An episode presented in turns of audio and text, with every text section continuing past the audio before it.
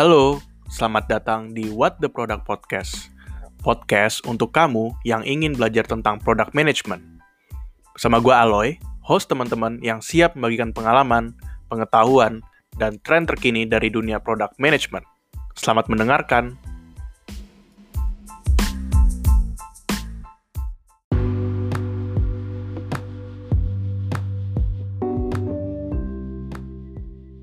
Halo semuanya, selamat datang di episode kedua dari What the Product Podcast. Nah, setelah Selasa kemarin, itu episode 1 akhirnya rilis gitu ya.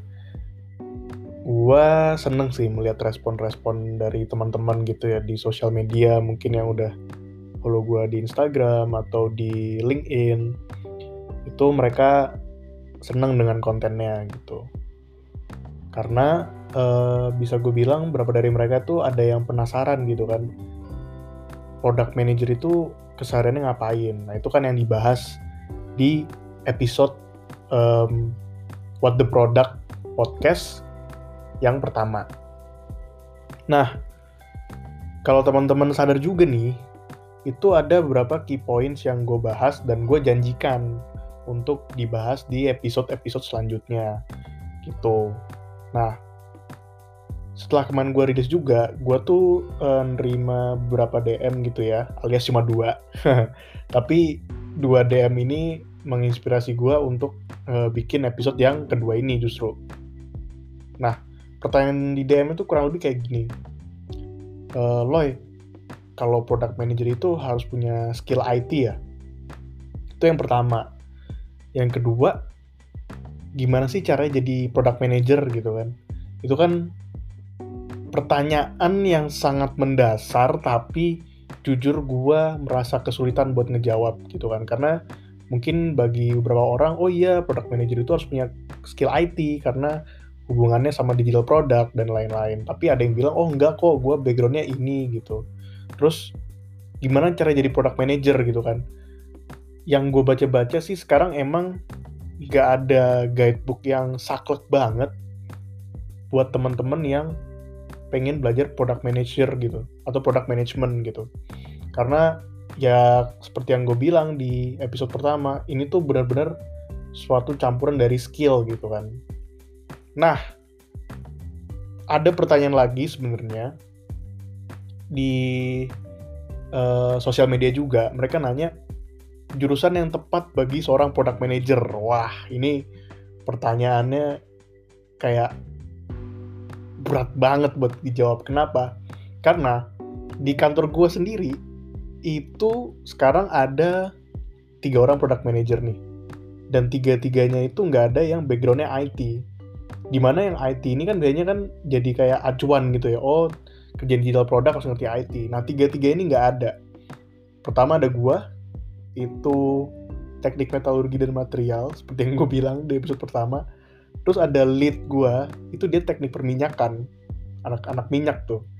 Terus temen gue satu lagi itu anak psikologi. Jadi kayak bener-bener mix of different majors gitu. Dan gue bisa bilang lead gue dan teman gue ini jago banget untuk nge-manage produk gitu kan. Jadi gue bisa bilang ke teman-teman tidak ada jurusan yang istilahnya menjamin gitu ya pekerjaan dari seorang product product manager gitu. Nah, berarti kan tadi kita udah kupas nih bahwa menjadi product manager itu nggak ada jurusannya. Terus dia versatile, dia fleksibel. Nah, kira-kira apa sih yang dibutuhkan untuk menjadi seorang product manager gitu ya? Skill-skill apa saja, nilai-nilai apa saja yang dibutuhkan untuk menjadi product manager. Nah, itu yang akan dibahas di podcast kali ini. Sesuai judulnya, nilai dan skill dari seorang product manager. Nah, jadi ada dua main topik nih yang kita bahas pada kesempatan kali ini.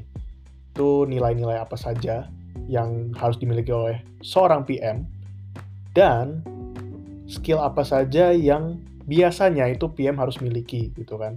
Tapi ini disclaimer, uh, yang gue ucapkan ini mungkin akan sedikit berbeda bagi teman-teman yang udah istilahnya first hand experience di dunia product management ya tapi mungkin ada yang sama juga gitu karena menurut gue ya kurang lebih lah 11-12 lah gitu Oke, kita mulai dulu dengan topik yang pertama, yaitu nilai, gitu ya.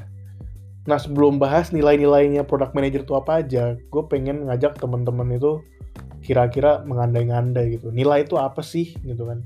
Kalau di sekolah kita tahunya nilai itu nilai rapot, gitu kan. Kalau sekarang kerja mungkin nilai performance review kita berapa, gitu kan. Tapi gue melihat nilai ini itu adalah sesuatu yang lebih dari sebuah angka atau sesuatu yang tangible gitu yang bisa diukur. Nilai ini gue lihat sebagai suatu dorongan untuk melakukan suatu hal gitu atau bahasa kerennya itu motivasi gitu kan. Jadi ketika gue bilang nilai itu bisa dibilang contohnya kayak kepedulian atau empati. Itu kan bisa dibilang sebagai sebuah value juga gitu kan anda me-value diri Anda terhadap orang lain dari kepeduliannya atau dari empatinya kayak gitu. Jadi ketika gue bilang nilai itu yang ada di kepala gue, motivasi untuk mencapai suatu hal atau melakukan suatu hal. Jadi kalau gue bisa bilang juga nilai itu not necessarily sesuatu yang tangible.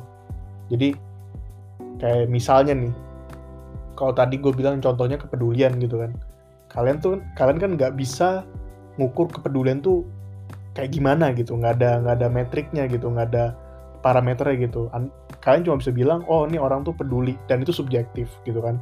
Bisa jadi orang lain bilang nggak seperti itu ini orang. Nah itu makanya gue sebut sebagai nilai. Nanti mungkin skill akan sedikit berbeda definisinya oke sekarang kita bahas nilai dulu ya product manager itu gue bisa bilang memiliki 5 nilai jadi buat teman-teman yang istilahnya ntar mau shift karir atau sekarang emang lagi jalanin karirnya sebagai produk uh, management itu bisa nge-reflect ke dirinya apakah memiliki nilai-nilai yang akan gue sebutkan ini gitu. Bahkan kalau bisa lebih dari ini juga lebih bagus gitu kan. Ini cuma yang gue sering alami aja akhir-akhir ini selama gue kerja jadi product manager. Oke, nilai yang pertama. Tadi udah disebut tuh, udah gue teaser dikit tuh, apa tuh kira-kira? Ya, empati dan kepedulian. Jadi nilai pertama dari seorang product manager adalah empati dan kepedulian. Kenapa seperti itu? Karena product manager itu bisa dibilang orang yang paling peduli sama produknya dia sendiri dan usernya. User itu macam-macam ya teman-teman. Jadi ketika gue bilang user itu nggak nggak harus orang yang pakai aplikasi gitu ya end user gitu nggak tapi bisa jadi tim internal yang menggunakan produk kita atau bahkan klien jadi kayak B2B gitu itu user dan product manager itu mesti punya kualitas empati ini gitu nilai empati ini jadi gue inget banget tiga bulan gue jadi PM itu masih newbie banget. Sekarang sih masih newbie cuma mungkin nggak banget ya. Dulu masih newbie banget tiga bulan. Um, gue pernah dalam tanda kutip disetrap gitu sama CEO gue karena gue bisa bilang dulu gue orangnya asal ngomong gitu kan gak ada gak ada data gitu asumsi doang isinya. Makanya sempat disetrap dan tanda kutip.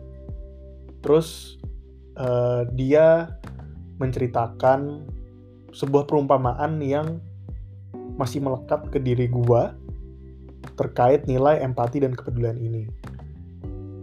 Dia bilang ke gue kayak gini jadi waktu itu udah malam udah jam 8 atau jam 9 gue masih di kantor dia masih di kantor uh, kami berdua duduk di ruangan gitu ya.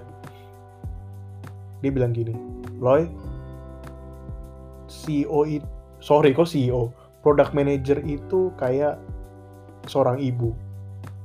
Ibu itu orangnya peduli dia paling mengerti anak-anaknya. Dan dia ingin melihat anak-anaknya itu sukses gitu kan. Itu ngena banget di gua karena selanjutnya dia bilang saya nggak butuh product manager yang pintar. Saya butuh product manager yang peduli kayak seorang ibu. Wah itu jelek banget waktu wah iya sih. Kayak sepinter-pinternya orang itu akan ada yang lebih pinter dibanding kita gitu kan. Tapi ketika kita berbicara soal kepedulian itu yang mendefinisikan tuh diri kita. Kita nggak akan bisa compare gue lebih peduli dibanding orang lain tuh nggak bisa. Karena lagi-lagi itu subjektif gitu kan. Dan my CEO got a point gitu. Ketika product manager itu peduli dia seorang ibu gitu kan dia tuh ntar bisa berempati ke usernya. Oh pain pointsnya tuh di sini. Oh kesulitannya tuh di sini.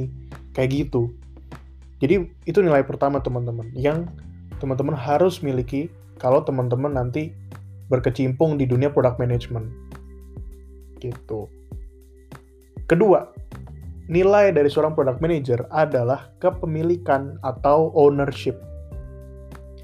Nah, tadi kalau kita udah kupas gitu ya nilai pertama yaitu empati, dia yang paling mengerti produk dan user. Di sini, product manager di nilai kedua ini, dia adalah orang yang paling bertanggung jawab terhadap produknya. Gue punya moto gitu ya, kalau mau ngebahas nilai ini, itu take the blame, but share the success jadi, ketika ada kesalahan dari produknya atau ada cacat di produknya, ada bug dan error, kita sebagai product manager itu secara langsung harus merasa bertanggung jawab gitu. Wah iya ini salah gua nggak ngetes misalnya, oh ini salah gua nggak ngasih requirement yang uh, cukup buat tim designer dan tim engineering. Tapi ketika produknya itu sukses, terus misalnya revenue-nya uh, kencang banget, naik, salesnya dan segala macam, itu kita justru harus ngebagiin rasa suksesnya itu ke orang-orang sekitar gitu. Tim-tim engineering yang kerja keras sampai malam gitu kan tim desainer yang bantu kita waktu planning tim bisnis yang jualin produk kita kayak gitu. Jadi lakuin itu bareng-bareng gitu. Itu contoh kecil dari uh, rasa kepemilikan gitu kan. Jadi kalau fiturnya berhasil itu harus di share lah teman-teman. Karena apa ya kalau kita sharing itu percayalah rasa kebahagiaannya itu bisa 10 sampai 100 kali lebih seneng lah gitu kan.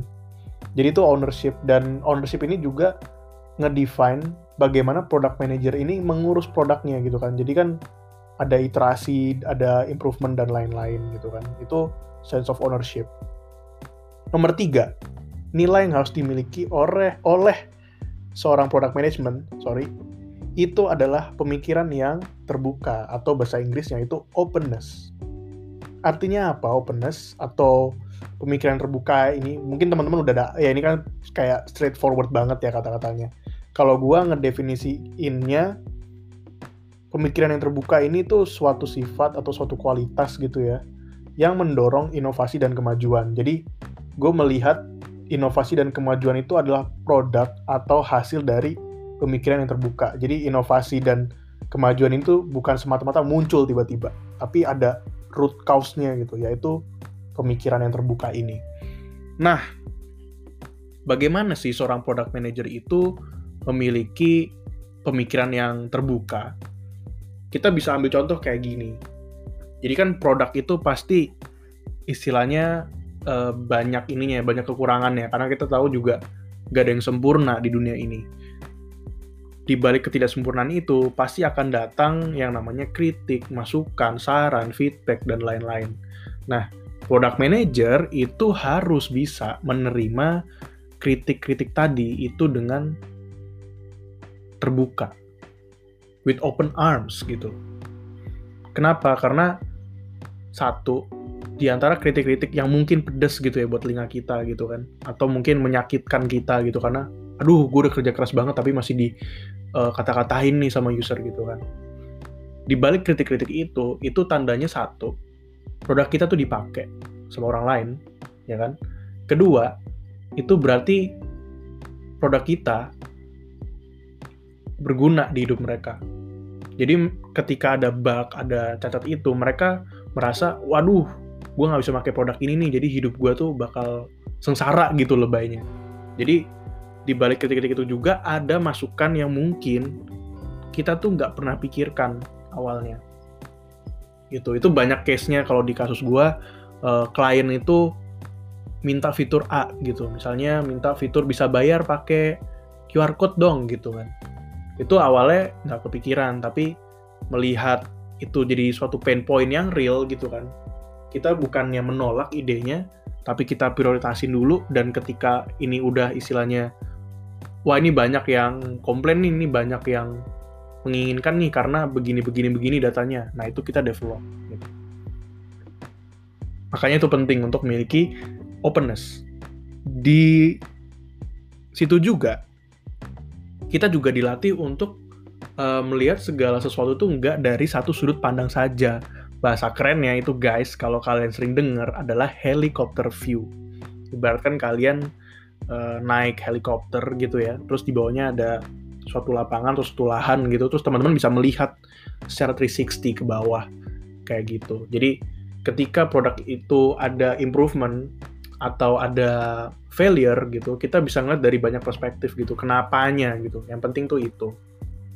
Nah, itu pemikiran yang terbuka dan itu penting banget tuh untuk product manager apalagi di fase-fase iterasi atau produknya itu lagi growth gitu kan. Nah, yang keempat itu ada rasa ulet. Bukan hewan ya. Ulet. Ulet itu tangguh. Dulu gue sebagai anak material tuh pasti sering dengar kata-kata ini, ulet gitu kan. Nah, Kenapa product manager itu harus memiliki nilai keuletan atau ketangguhan ini?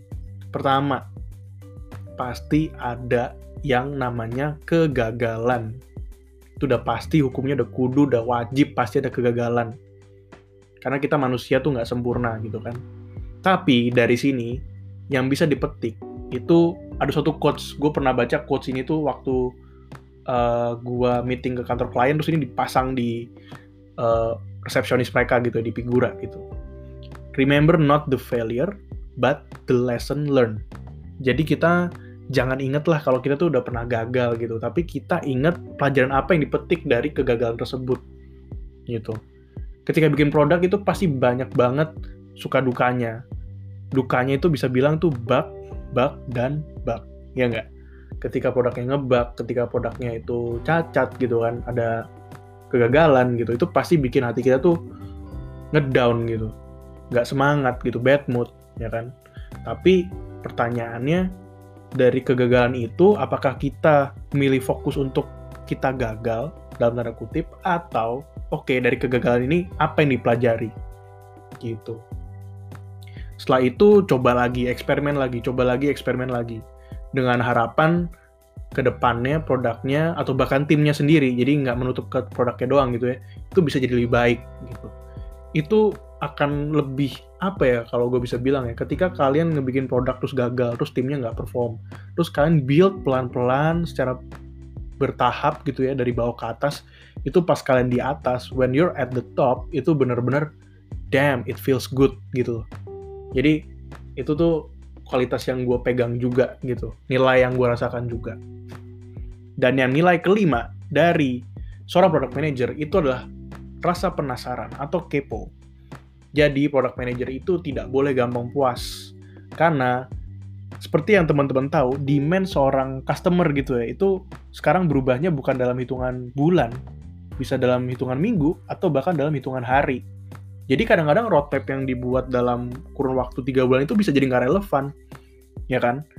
apalagi ketika uh, produk life cycle-nya teman-teman mungkin tuh sedikit gitu, nggak nggak panjang gitu kan. Jadi makanya perlu banget rasa penasaran atau kepo.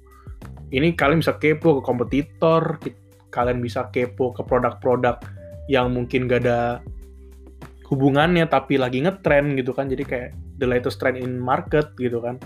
Terus kalian kepo ke orang-orang yang pemikirannya tuh wah banget gitu kan kayak founder kayak kayak investor atau role model kalian bahkan. Karena percayalah hal-hal yang kayak gitu tuh yang ngedorong kita untuk punya ide brilian justru.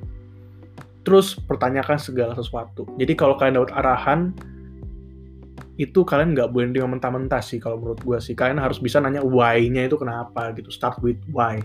Kayak gitu. Jadi tadi itu lima nilai yang harus atau mungkin biasanya dimiliki oleh product manager ada empati ada kepemilikan ada openness, ada keuletan, sama rasa penasaran. Kayak gitu. Nah, selanjutnya, seperti yang tadi gue udah bahas di awal, topik kedua yang akan dibahas itu adalah skill yang dimiliki oleh product manager. Nah, berbeda dengan nilai, di mana nilai itu kita bisa melihat sesuatu yang apa ya, nggak bisa diukur gitu lah istilahnya, intangible gitu. Nah, kalau skill ini tuh lebih tangible kalau gue rasa. Jadi kalian bisa ngelihat orang yang lebih jago dalam skill ini sama skill ini, gitu kan. Kalau gue gamers gitu ya, gue bisa ngelihat uh, pemain yang jago banget main game ini sama game lainnya kayak gitu. Contohnya tuh kayak gitu.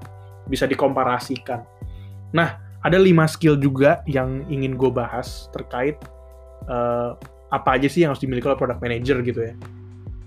Nah, tanpa berpanjang-panjang lagi, gue akan langsung masuk nih. Pertama itu leadership. Nah, ini menarik. Jadi, kalau teman-teman aware, product manager itu tidak punya bawahan langsung. Ketika teman-teman itu di-assign ke squad engineering, tim designer, itu bukan tim teman-teman, itu ya timnya engineering, itu ya timnya designer gitu. Tapi teman-teman masuk ke tempat asing nih ya dalam tanda kutip, terus teman-teman itu harus bisa menginfluence mereka gitu, meyakinkan mereka kalau kita tuh pengen ngebuat produk ini, fitur ini. Nah itu kan take some leadership gitu kan. Di leadership ini gue bisa bilang ada dua level sebenarnya. Bagaimana kita memimpin diri sendiri Kedua, bagaimana kita bisa memimpin orang lain gitu kan. Mungkin teman-teman udah aware juga sih pasti. Gitu. Jadi sebelum bisa memimpin diri uh, orang lain tuh kita harus bisa memimpin diri sendiri in terms of kita bisa menentukan keputusan apa yang ingin kita buat dan sadar terhadap konsekuensinya kayak gitu. Itu satu. Jadi kita tuh harus sadar dulu bahwa kita tuh nggak mimpin bawahan gitu. Selevel semua. Kedua, dari leadership ini kita juga belajar product manager itu harus tahu bagaimana kita bisa ngajak orang-orang tadi itu ngebangun rasa ownership yang sama gitu.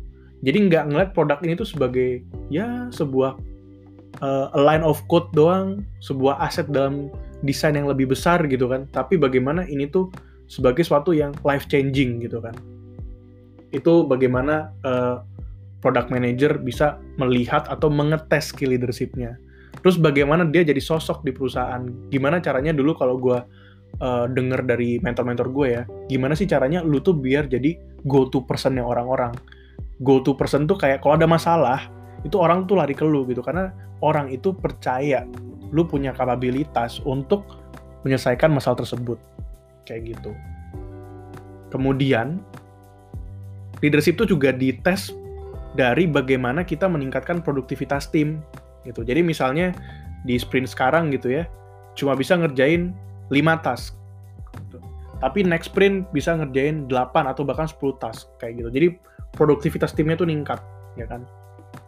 Lalu yang terakhir dan ini tuh kalau gue pernah baca di literatur, ini tuh level tertinggi dari seorang leader bagaimana caranya seorang leader ini mencetak leader-leader baru lagi ke depan. Jadi ini kayak udah paling top banget kalau kalian udah bisa empat tadi itu, ini yang paling challenging lah, gitu.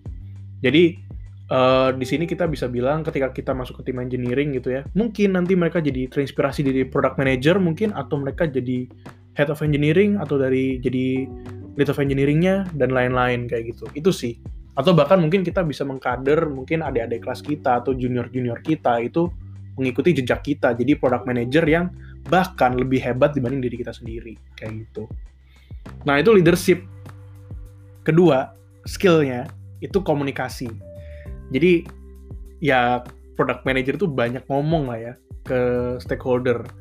Sebenarnya dalam poin komunikasi ini ada dua takeaway yang pengen gue bahas. Itu bagaimana caranya kita influence people ya kan? Sama gimana caranya kita memulai segala sesuatu itu dengan why, dengan kenapa. Kayak gitu. Jadi ketika kita berkomunikasi, kita kan pertama yang tadi ya, influence people ya. Gimana cara kita meyakinkan kalau fitur ini tuh beneficial. Gimana caranya kita bisa megang nih pentolan-pentolannya perusahaan gitu ya, supaya mereka tuh setuju atau mereka tuh ngasih feedback yang konstruktif buat produk kita kayak gitu. Itu influence people. Kalau start with why itu selalu gua coba implementasikan terutama pada saat waktu sprint atau fase development gitu ya. Jadi gue selalu bilang ke mereka ke mereka itu maksudnya tim engineering dan tim desainer ya kenapa backgroundnya atau apa objektifnya atau apa alasannya fitur ini tuh dibuat. Kayak gitu. Karena kalau dari literatur yang gue baca juga ya kalau kita mulai dengan why itu it becomes easier to influence people gitu. Nah itu komunikasi. Ketiga itu manajemen waktu. Kenapa manajemen waktu itu penting bagi seorang PM? Karena seperti yang gue jelaskan di episode sebelumnya, PM itu pekerjaannya sangat fleksibel. Artinya challenge-nya adalah gimana caranya kita ngebagi waktu. Itu satu. Kedua, touch point PM kan banyak. Yang kemarin gue sebut aja udah tiga. UI UX, designer, bisnis, engineering. Itu udah, udah tiga. Belum lagi ntar kalau customer service. Belum lagi ntar kalau marketing. Kayak gitu. Nah, dan itu pasti akan banyak meeting-meeting ad hoc alias dadakan. Jadi kalian bisa bangun dengan kalender kalian itu gak ada meeting, tiba-tiba setelah makan siang tuh ada meetingnya kayak gitu. Makanya product manager itu harus jago bagi waktu gitu. Kalau nggak keteteran pasti. Bahkan gue juga, ini juga PR juga sih buat gue sih. Gue uh, terkadang bisa manage waktu gitu ya, tapi ketika task itu makin banyak, itu makin sulit. Nah, itu menyangkut ke skill nomor empatnya, yaitu manajemen tugas. Tadi manajemen waktunya, ya kan? Kita ada time frame-nya dalam sekian menit, sekian jam, sekian hari itu ngerjain apa. Ini tuh yang dikerjakannya. Gitu. Kenapa manajemen tugas ini penting? Ini tuh bener-bener skill yang menurut gue bisa diajarin sih, tapi tuh nggak akan sejago kalau kalian tuh latih setiap hari. Nah, buat product manager itu sendiri, pembagi manajemen tugas ini tuh masuk ketika kita mau sprint atau fase development. Karena di sini kita harus bagi-bagi tugas-tugasnya ke engineering ya kan dan ke ke UI UX juga kalau fase-fase awal di balik itu juga kita juga harus mengetahui kapabilitas dari timnya. Dengan mengetahui kapabilitas dari tim kita bisa tahu nih dalam satu sprint misalnya dua minggu gitu load yang bisa dikerjakan oleh orang itu berapa. Kayak gitu. Jangan sampai kita overload atau underutilize a certain person on the team gitu. Yang terakhir kita bisa memprioritaskan mana tugas yang urgent, tidak urgent, penting, dan tidak penting. Ini gue baru banget belajar di bootcamp gue minggu lalu. Nama kerennya tuh Eisenhower Matrix gitu kan. Jadi penting, tidak penting, uh, urgent, tidak urgent, kayak gitu. Makanya product manager itu harus jago memanajemen tugas-tugasnya. Dan yang terakhir, skill yang harus dimiliki oleh product manager adalah technical skill dan sebelum kalian menghujat gua, berarti butuh IT dong, skill IT dong. Oh tidak, tidak hanya IT saja, gitu kan. Technical skill ini kan skill yang istilahnya sifatnya hard skill gitu kan ya. Spesialis gitu kalau gue bilang. Nah, ini bisa juga skill-skill yang kayak berhubungan dengan desain, ya kan? Bisnis, mungkin dia jago negosiasi dan lain-lain. Marketing, mungkin dia tiba-tiba tahu cara SEO, cara apa ya Facebook Ads, Google Ads dan lain-lain itu kan technical skill gitu kan dan itu akan jadi nice addition atau gue bilang nice to have dari seorang product manager karena without a doubt itu akan mengedepankan diri kalian bukan mengedepankan diri kalian in a bad way ya intinya itu bikin kalian tuh unik gitu jadi itu kayak trademark kalian sebagai product manager dari situ apa sih yang bisa dihasilkan kalau kalian punya technical skill. Jadi gue berusaha lihat lebih dalam nih. Kalau kalian punya technical skill, itu kalian bisa earn trust dan respect dari tim kalian. Kayak gitu. Itu goal akhirnya. Nah, itu udah 5 nilai dan 5 skill ya dari product manager.